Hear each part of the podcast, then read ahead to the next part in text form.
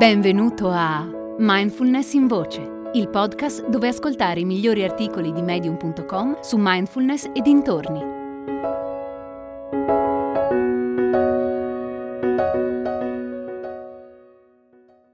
Come ridurre la proliferazione mentale di Carlos González. Una domanda che mi viene fatta spesso è la mindfulness riduce la proliferazione mentale? La risposta è sì, ma non come pensiamo. Ci sono molti tipi di meditazione. Quella che mi è più familiare e che pratico abitualmente è la meditazione di consapevolezza. In questa pratica portiamo attenzione al respiro e al contempo rimaniamo consapevoli di ciò che avviene nel nostro corpo nella nostra mente e intorno a noi. Le istruzioni per praticare sono semplici. Prima di tutto assumi la posizione seduta. Ma seduta come? Tenendo il busto diritto ma non rigido, appoggiando le mani sulle gambe a palmi in giù, portando leggermente indietro le spalle, inclinando il mento leggermente verso il basso, abbassando lo sguardo verso il pavimento qualche metro avanti a te, senza mettere a fuoco nulla in particolare. Poi porta attenzione al respiro. Puoi farlo notando le sensazioni fisiche dell'addome che si alza e si abbassa, oppure notando le sensazioni dell'aria che entra nel naso più fresca mentre inspiri e poi più calda mentre espiri. La terza istruzione è tieni viva la consapevolezza mantenendo circa il 70% dell'attenzione sul respiro e il restante 30% sul corpo, sulla mente e su ciò che accade intorno a te.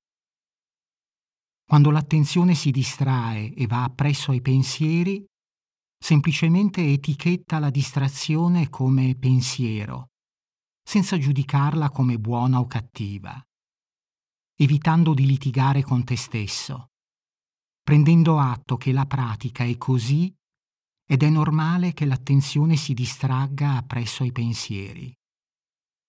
Infine, riporta l'attenzione al respiro. Tutto questo va ripetuto ogni volta che la mente si distrae fino al termine della meditazione. La mindfulness agisce sia sul sistema di orientamento dell'attenzione che su quello di allerta.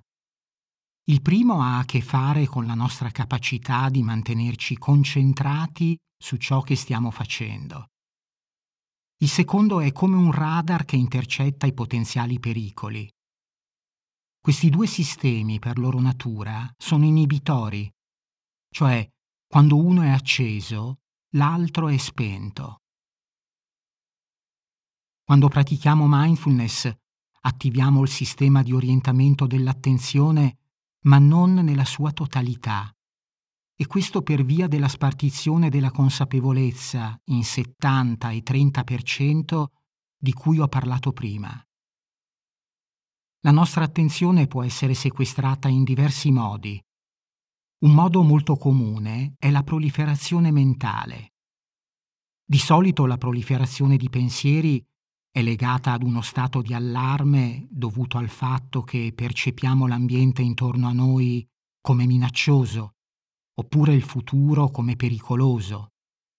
Questo ci porta a produrre pensieri catastrofici. Teniamo presente che l'esposizione ai mezzi di comunicazione è spesso un fattore che può alimentare la proliferazione mentale. Indagare l'origine di questo senso di mancanza di sicurezza e di disagio è un modo importante per comprendere la nostra proliferazione mentale. Invece di cercare di sopprimere i nostri pensieri, possiamo avere un atteggiamento di curiosità nei loro confronti e farci alcune domande. Ad esempio, sono in un luogo poco sicuro? La mia ansia è giustificata? È meglio che agisca subito o posso aspettare? il pensare assume anche un'altra forma, nociva come la proliferazione mentale. Si chiama ruminazione. Accade quando riavvolgiamo il nastro della nostra mente e riviviamo eventi passati con tutte le emozioni disturbanti che si portano appresso. Un'altra domanda che mi viene posta spesso è quando vedrò i risultati della pratica? È una domanda difficile. I risultati della pratica sono la pratica stessa. L'esserci seduti a meditare è già un fatto di portata enorme. So però che questa risposta lascia molti insoddisfatti. Nella mia esperienza possiamo iniziare a vedere i primi frutti della pratica dopo circa otto settimane, praticando almeno cinque volte a settimana per una ventina di minuti ogni volta. Ciascuno di noi fa comunque storia a sé. Molto dipende dal nostro vissuto personale e dalla situazione di vita attuale. Ad esempio, i miei studenti in carcere hanno condizioni ambientali per meditare più difficili rispetto a quelle dei miei studenti fuori dal carcere. Anche in questo caso, però, è tutto relativo Certe persone che all'apparenza hanno una vita più facile rispetto a quella di un detenuto, a volte interiormente vivono situazioni molto faticose. Quello che dico sempre a me stesso e a chiunque è interessato alla mindfulness è di continuare a praticare lasciando andare ogni aspettativa sul quando la pratica darà dei risultati.